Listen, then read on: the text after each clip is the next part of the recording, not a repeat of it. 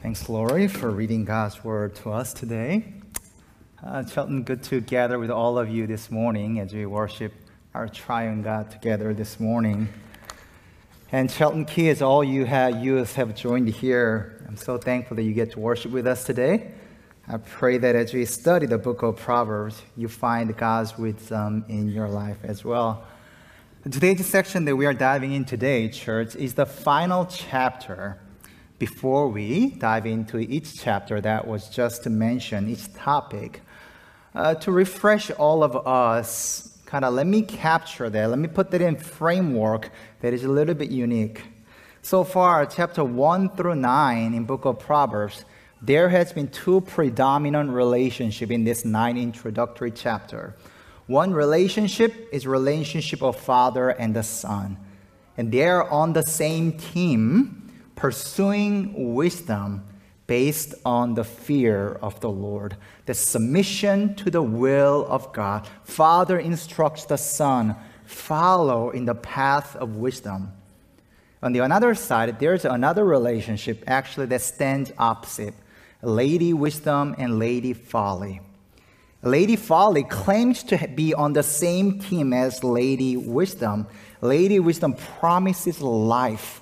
If you follow the will of the Lord in wisdom, there will be life.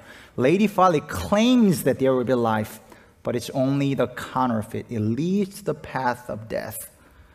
So as we conclude these introductory chapters in book of Proverbs, Solomon does not leave you, you can do whatever you want no, he makes it very clear. Choice is yours. Make decision today to follow the path of wisdom.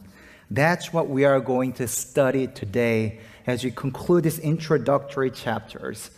As we dive, dive in today, church, I do pray that there will be some resolve in your heart. Today, this day, I'll choose to follow the way of the Lord. And I pray that that will be the testament of our lives three movements of this section that we are going to dive in, you will see the same invitations first and different consequences. I'll elaborate what I mean by that. You will receive same invitation from two ladies, a lady wisdom and lady folly, but it will have different consequences. Second, you must make up your choice. So second, that decision you make will have a snowball effect. There will be snowball effect of our decision. Who are you going to dine with? And third, then, you must choose the way of life. What is the how to make the life altering decision that the Lord has called you? Same invitation and different consequences, the snowball effect of the decision that you make. And last, how to make that life altering decision for true flourishing to follow wisdom. So let's go one by one. You will see two invitations, yet very different consequences. When you look at first six verses of the Proverbs 9 and the last six verse, it's almost a parallel. It has very similar structure and similar invitation. Both verse 4 and verse 16, Lady Wisdom and Lady Folly both invite you to dine with them. Let all who are simple come to my house. Eat dinner with me. But as you see in verse 6 and verse 18, if you follow Lady Wisdom, live your simple ways and you will live. Verse 18, Lady Folly, but with do they know that the dead are there? Life and death difference. Chelton, church, and Chelton Keys, who do you eat your dinner with? Who do you dine with? The one you eat with shapes you, it forms you. Uh, and when you transport us back to this Near Eastern culture of that times, the one you eat with, as we just heard, refers to friendship, the intimate relationships. And there has been many cultures throughout the history. Even there are many cultures nowadays: Western culture, Oceanian culture, Eastern culture, African culture, Latino culture. But one of the universal thing about eating is that it denotes the intimacy of the relationship. Who you eat with, who you spend time with, really shapes you. So, youth who are gathered here and kids, sometimes you say, Oh, it doesn't matter who I hang out with today. No, your friends have power to shape you. they form you as you spend time with them. Uh, perhaps nowadays, the true pandemic has been the hidden pandemic of isolation. Perhaps you spend a lot of time on your browsing internet. The influencer that you watch, YouTube video that you watch, it has more power to shape you than you and I realize. Because who you dine with today has the power to shape you. So, which invitation are you going to accept? Lady Folly, Lady Wisdom has prepared a banquet for you. Come and eat with me. And Lady Folly also prepared a banquet for you. Come and eat with me. But one will lead to life, but another will only lead to death. So let's really talk about what this each invitation stands. It one has very same invitation, but very different consequences. What are these each invitation stand for? When you look at verse 1 and 3, it says, Wisdom has seven pillars. In verse 3, and she calls from the highest point of the city. Nobody really knows what the seven pillars really mean in the Bible. All the scholars debate over that, what that exactly mean. Very different opinion. But in the Bible, number has quite a bit of significance. Like one stands for unity. Our God is one. Three typically stands for divine perfection, the triune God. And seven often stands for completion, the wholeness, the spiritual perfection. And seventh day after God created all things, he rested. It is of the Lord, this number. And on top of that, when you look at verse 3, she calls from the highest point of the city. In the text of at that time, uh, the buildings on the highest place of the town typically is the temple, a place of worship. The location and all this makes it clear that Lady Wisdom stands for God. She's the poetic personification of God's wisdom and represent His perfection. Having said that, what's hard thing about that is Luke 14. Where is Lady Folly placed? She sits at the door of our house on the seat at the high point, highest point of the city. Not only Lady Wisdom calls you from the highest point of the city, verse 3, but verse 14, Lady Folly also calls you from the highest point of the city. How do you discern that which one is true and which one is false then? It is not only our true God, Yahweh, but throughout the ancient Near Eastern culture at the time, the highest point was also a place of worship of gods and goddesses and all the counterfeits and fake gods that they have created. Even the Mesopotamian culture at the time, whose land was as flat as pancake, uh, they built a lot of ziggurats or like stepped pyramid because they the highest places where they can be like God to meet their own gods that they have created on their own. But the one true highest point of city stands for life. Another highest stands, highest point is only the folly. This stands really shows really well in the Tower of Babel, right? They create this high point of their town to see that's where I can be like God. Let's make name for ourselves. But in the end, it promises life. But the way of fall is only the destruction. The desiring for the high place is even common nowadays too, right? When you go to many global cities, I found out that one of the highest real estate in New York City, Manhattan, is the penthouse in the Park Avenue, a skyscraper. It's so high that you cannot even hear Manhattan traffic anymore. It's listed $170 million. High places where people desire for power and prestige. On the other side, when you look at other global cities too, like Seoul, Hong Kong, Beijing, New York as well, somewhere, Basement is the lowest desired place. It's the cheapest real estate. You cannot even tell whether it's day or night if you live in the basement. There are people living in that place. So see how folly is like create your place in the most desirable place, highest place. Come and dine with me. Stolen water is sweet. I got something life that you desire. See, in one sense, it seems very obvious but how do you really discern which one is of the Lord and which one is of the folly when both are calling from the highest point of the city? One leads to life, another leads to death. This tension and dilemma has been even from the beginning of creation. When you think about Adam and even Genesis 2, right next to one another, in the middle of the garden, at the smack center of the garden, there's tree of life and tree of death, tree of knowledge of good and evil. One stands for life, another stands for death.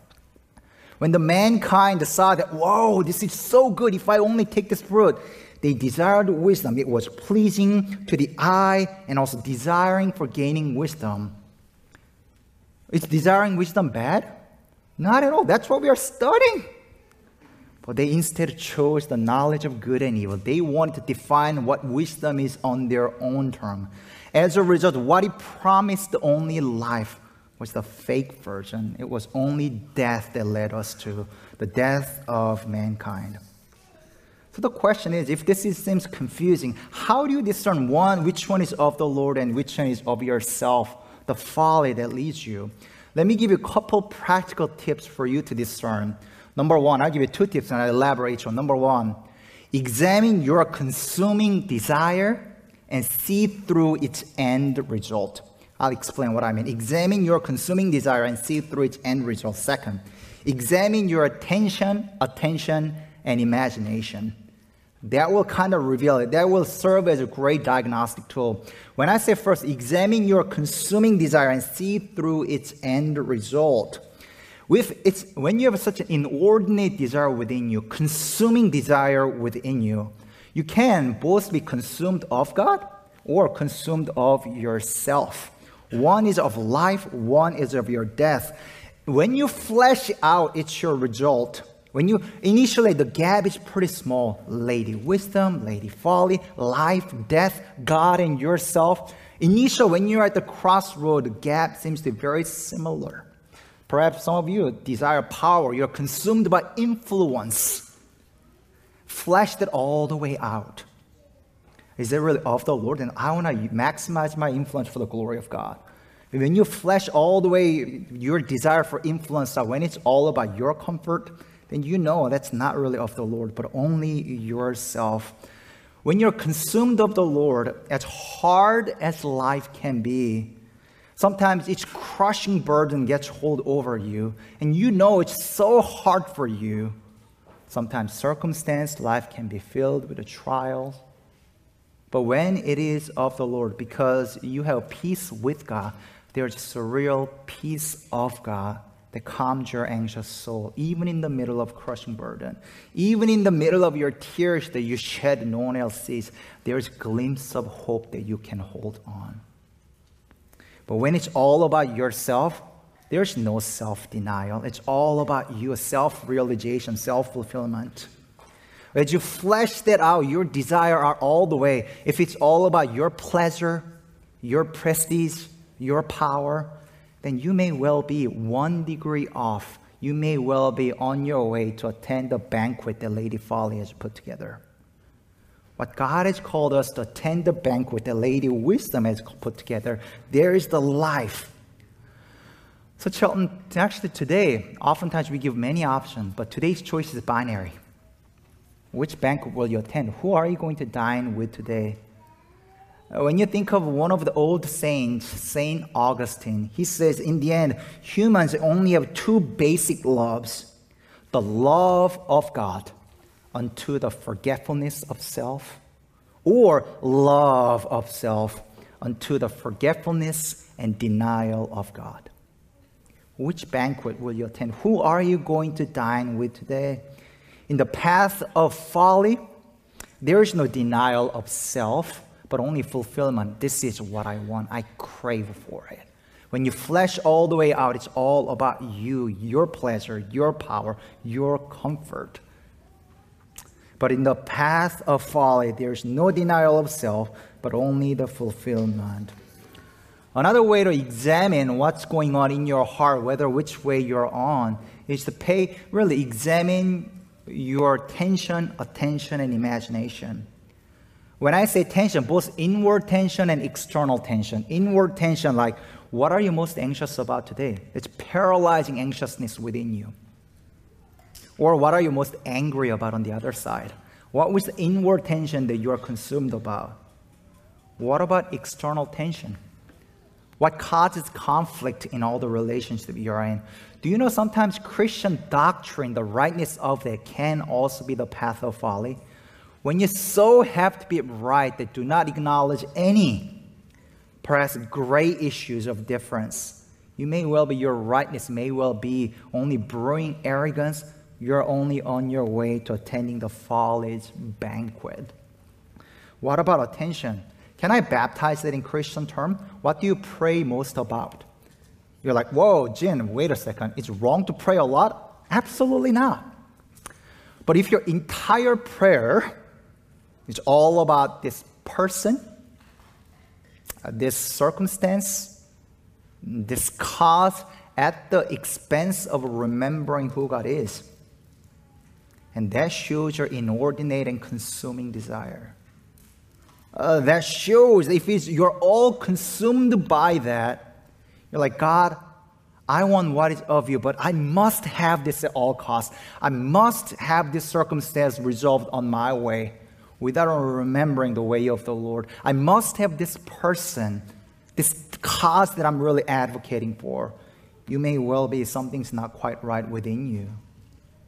What's your imagination like? What do you daydream about? What do you fantasize about, lastly? Examine your attention, attention, imagination to see What's the consuming desire within you? You think it's of the Lord. Initially, it seems very godly to you. God, I want this influence. Just name it, whatever field again. Maybe money is it for you. Maybe security is for you. Initially, the gap seems very narrow because both are calling from the highest point of the city. Both can be very attractive at, the beginning, but as you flesh all the way out, one will lead to life, one other will lead to death. Two invitations today, one choice. Which banquet will you choose to attend? Who are you going to dine with? Why is this so important? Today is the day of decision, Chelton. If we've been toying around, hey, Chelton, it's good to follow wisdom, good to follow God. No, today Solomon calls for the decision. Why does he do that? Uh, in the second section, between verse 1 through 6 and the 13th through 18th, 1 through 6 is the banquet the lady wisdom put together. 13 through 18 is what folly has put together. Right in between that, there is a saying of Solomon, father to a son. But you will see the snowball effect of your decision. Read verse 8. Do not rebuke mockers, or they will hate you. Rebuke the wise, they will love you. Verse 12. If you are wise, your wisdom will reward you. If you're a mocker, you alone will suffer. The verse 7 through 12 communicates one central idea that whatever which path you choose to walk upon, it will have this aggregate effect. It will have a cumulative effect. If you choose wisdom, if you choose God tomorrow, you'll have a higher chance to choose God. If you choose wisdom today, tomorrow, you're more likely to choose another wisdom to follow and grow in the path of the Lord. But if you choose folly today, you will only uh, grow in foolishness. Tomorrow, you will grow to be a greater fool, more likely. See, once you form a habit to pursue the Lord, that habit will make it a little bit easier to continue to choose the Lord. But if you're addicted to this pleasure, uh, prestige, power that folly grabs hold of you, that addiction will only want more of you and never let you go.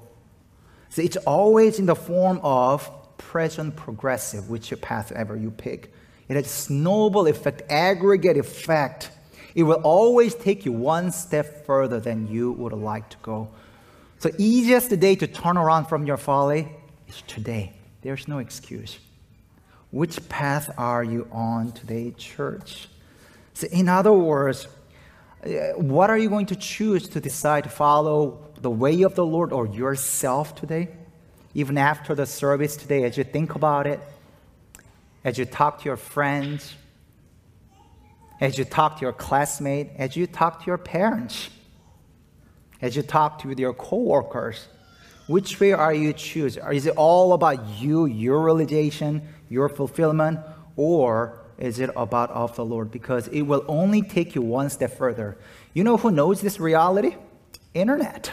Have you realized that? If you Google search food, also all the advertisement you see following is all about the food. This algorithm internet puts together, it always takes one step further. Whatever you desire, it wants more of you. Like this, if you choose the Lord today, He will reward you with greater wisdom each day. But if you choose folly, It promises life, but in the end, it will only lead you to death. Now, having said all that, what's the result? I would love to say this Proverbs, we've been talking about this wisdom, ending glorious happiness, right? This is great. No. Actually, look how verse 18 ends. This entire introductory chapter ends in quite a sobering note. What's the result of all this? But little do they know that the dead are there, that her guests are deep in the realm of the dead.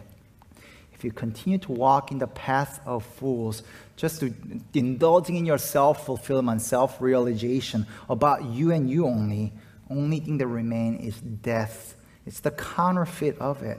It's not the truth. It promised life to give you what you want, but only leaves you dead. The commentator Derek Kidner says this. Look, what, this is what it says. This verse 18 position allows the chapter and the section of the book to end in a shattering climax. Its content corrects the impression that men are saved or lost merely through an isolated, impulsive decision. The choice is seen ripening into character and so into destiny. What he's saying is one choice at a time. One decision you make at a time lead you, ripes you to a certain person that you become, and certain person that you become leads to destiny. Which way of the Lord of yourself, your folly, life or death, which path will you choose? One compromise, we think, no big deal. That's okay, but before you know, you'll make another compromise, another compromise. Before you know it, you are attending, fully enjoying yourself with the banquet that Lady Folly has put together, the way of death. The choice is yours. Perhaps some of you know the name Alex Honnold. He is probably the most well known name in a world of rock climbing. Uh, he made national news in 2017, I believe, when he became the first person ever to free solo Yosemite El Capitan. A free solo is a term that refers for a rock climber who climbs the mountain without any safety equipment. You climb the 3,000 feet at El Capitan Yosemite without any safety rope. In other words, one step you take, you fall, descend, and die. Back in 2017 18, just a few years ago, his documentary came out how he conquered El Capitan, which is virtually 90 degree, 80, 90 degree hill, 3,000 feet all the way up and he goes up without rope. None of us in this room, even with complete rope, will not be able to climb that. Each choice. And the documentary was fascinating because Alex Honnold lived, he says in the documentary clearly, I live for performance, excellence. I want to achieve, I want to conquer. His girlfriend, why do you do that, Alex? Let's live for happiness and fulfillment. It's like competing meaning of life are presented in that documentary. And those rock climbers who were life solos died young. Even monkeys fall from the tree. One step wrong, you die and descend.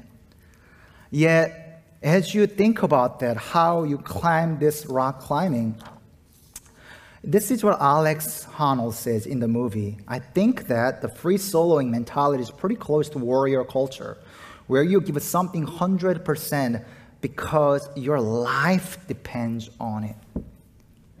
Because one step wrong, you can potentially fall and die. When we live our lives, because sometimes when we make each decision, we're like, ah, one compromise is no big deal. Who cares? I'll be okay. But one compromise at a time can potentially lead you to complete death.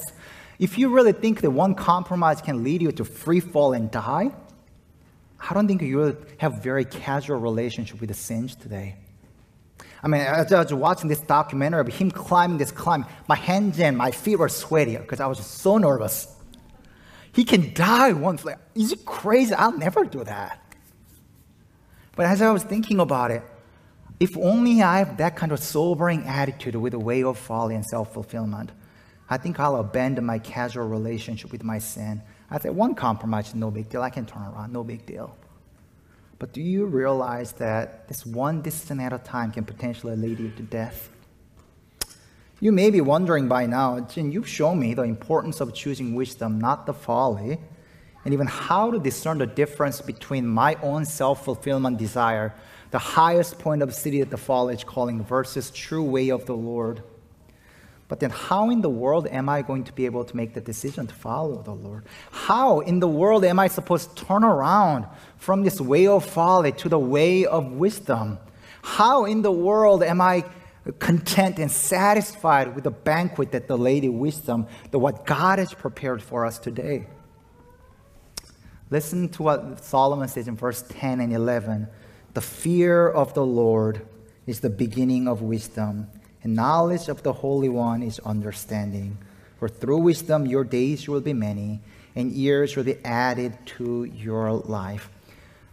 Really understanding and embracing this fear of the Lord. Solomon goes back to the very foundational concept he laid out in chapter 1 from the get go. Fear of the Lord is beginning. But this is not, fear of the Lord is not just, okay, I, I'm afraid of the Lord, I'm done. No, no, no. Fear of the Lord is daily knowing believing and experiencing God's presence every moment to submission to His will. Only the fools think that there is such thing as private and public life. Wise know all your private life is in connection with public life. God is present with you 24 7. Perhaps we, we took communion together just minutes ago. Some of you couldn't really participate in the feast the banquet that our God has put together today because you really haven't considered Jesus as the foundation and ultimate meaning of your life. Maybe you're pursuing meaning of life in something completely else. You haven't fully grasped that Jesus is the meaning of your life. Or perhaps some of you couldn't really partake in that because even though you have chosen to follow the Lord today, you see your casual relationship with sin all the time that you're really not experiencing Him. You're only saturated in sin without genuine repentance that caused you to turn to the way of the Lord. Or perhaps some of you partook in the table with us today, the feast that God has put together for us today. And you confess often, yet you have this wrecked conscience within you still today.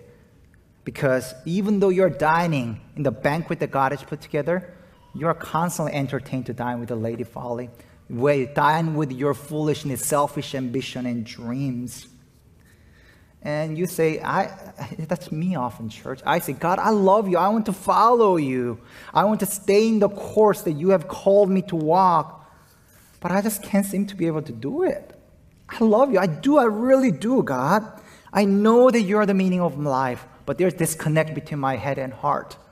And there are times there's a short circuit between my heart and my hands. Even though my deepest commitment is to follow the Lord, somehow I just want the self fulfillment. I want to dine with the folly, not pursuing the way of wisdom. I want it, but I see myself constantly turning back. I just can't seem to turn around. I'm constantly choosing to indulge in my sin.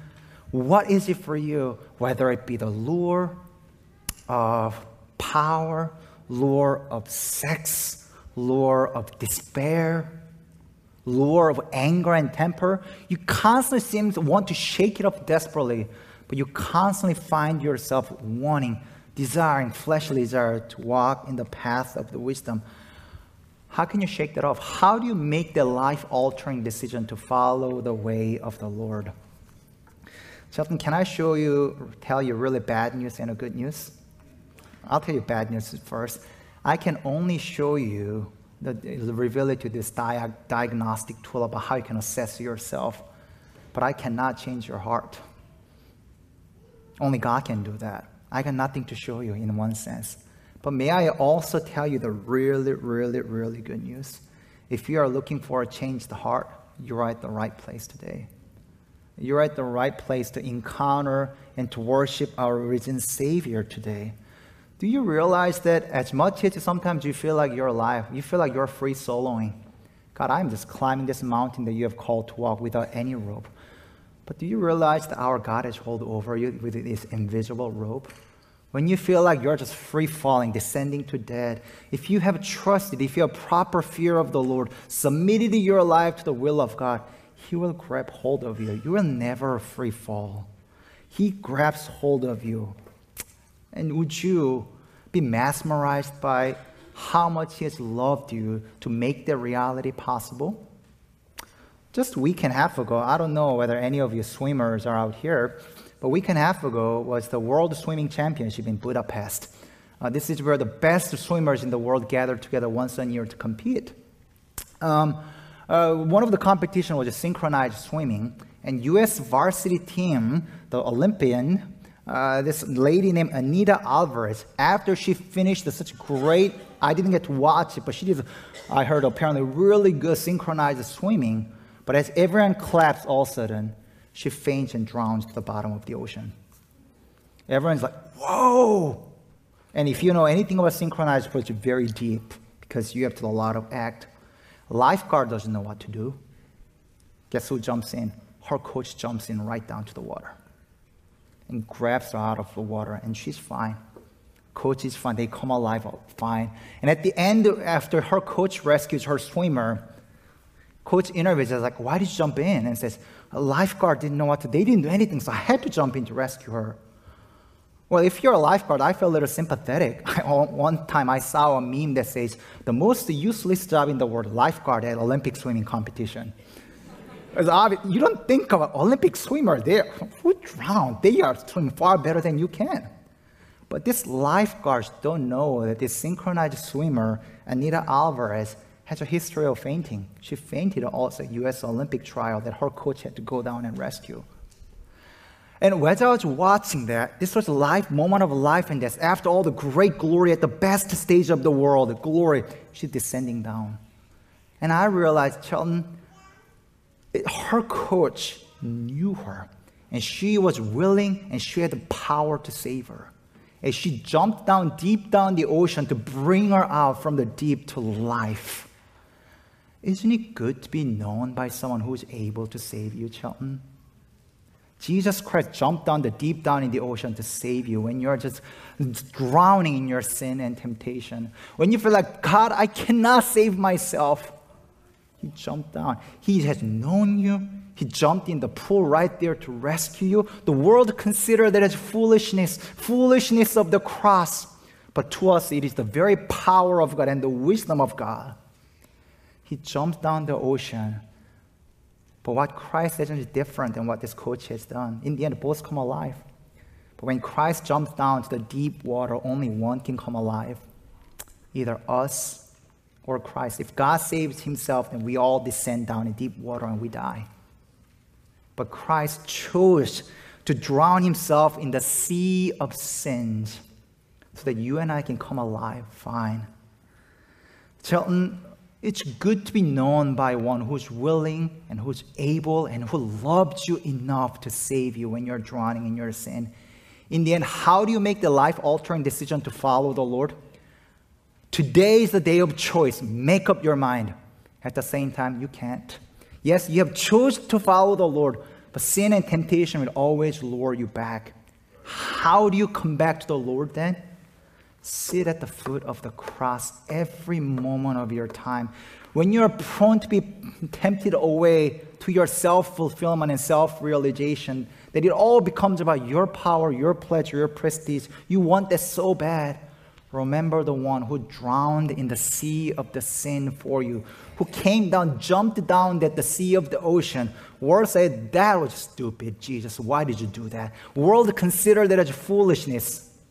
But to us, that is the very wisdom that you and I need today. That is the very wisdom, very power that saved you. So, to the degree that you sit at the foot of the cross, to the degree that you mesmerize yourself, meditate upon the sacrificial love of Christ who went down the deep to save you, you will be compelled to live for the Lord, not out of just guilt conscious, not just out of legalism and moralism, but out of sheer awe and gratitude for what God has done. So, where are you, church, today? If the heaviness of your sin has not hit you, oh, I pray the weight of the sin will hit you so much harder than right now. You haven't even realized the depth of your sin. The remorse will grab hold of you so hard, I pray, that you can only experience the grace of God that much more. That is so much greater than the heaviness of your sin. If you realize the, he- the depth of your sin, And I pray that you rest yourself at the foot of the cross. Jesus covered every ounce of your sin. Every time you tempt you to just indulge yourself, come back to the Lord because He has paid every single ounce. He has dried up the pool to rescue you, and He condescended Himself to death so that you and I can live. Do you want to be wise today, Chelton?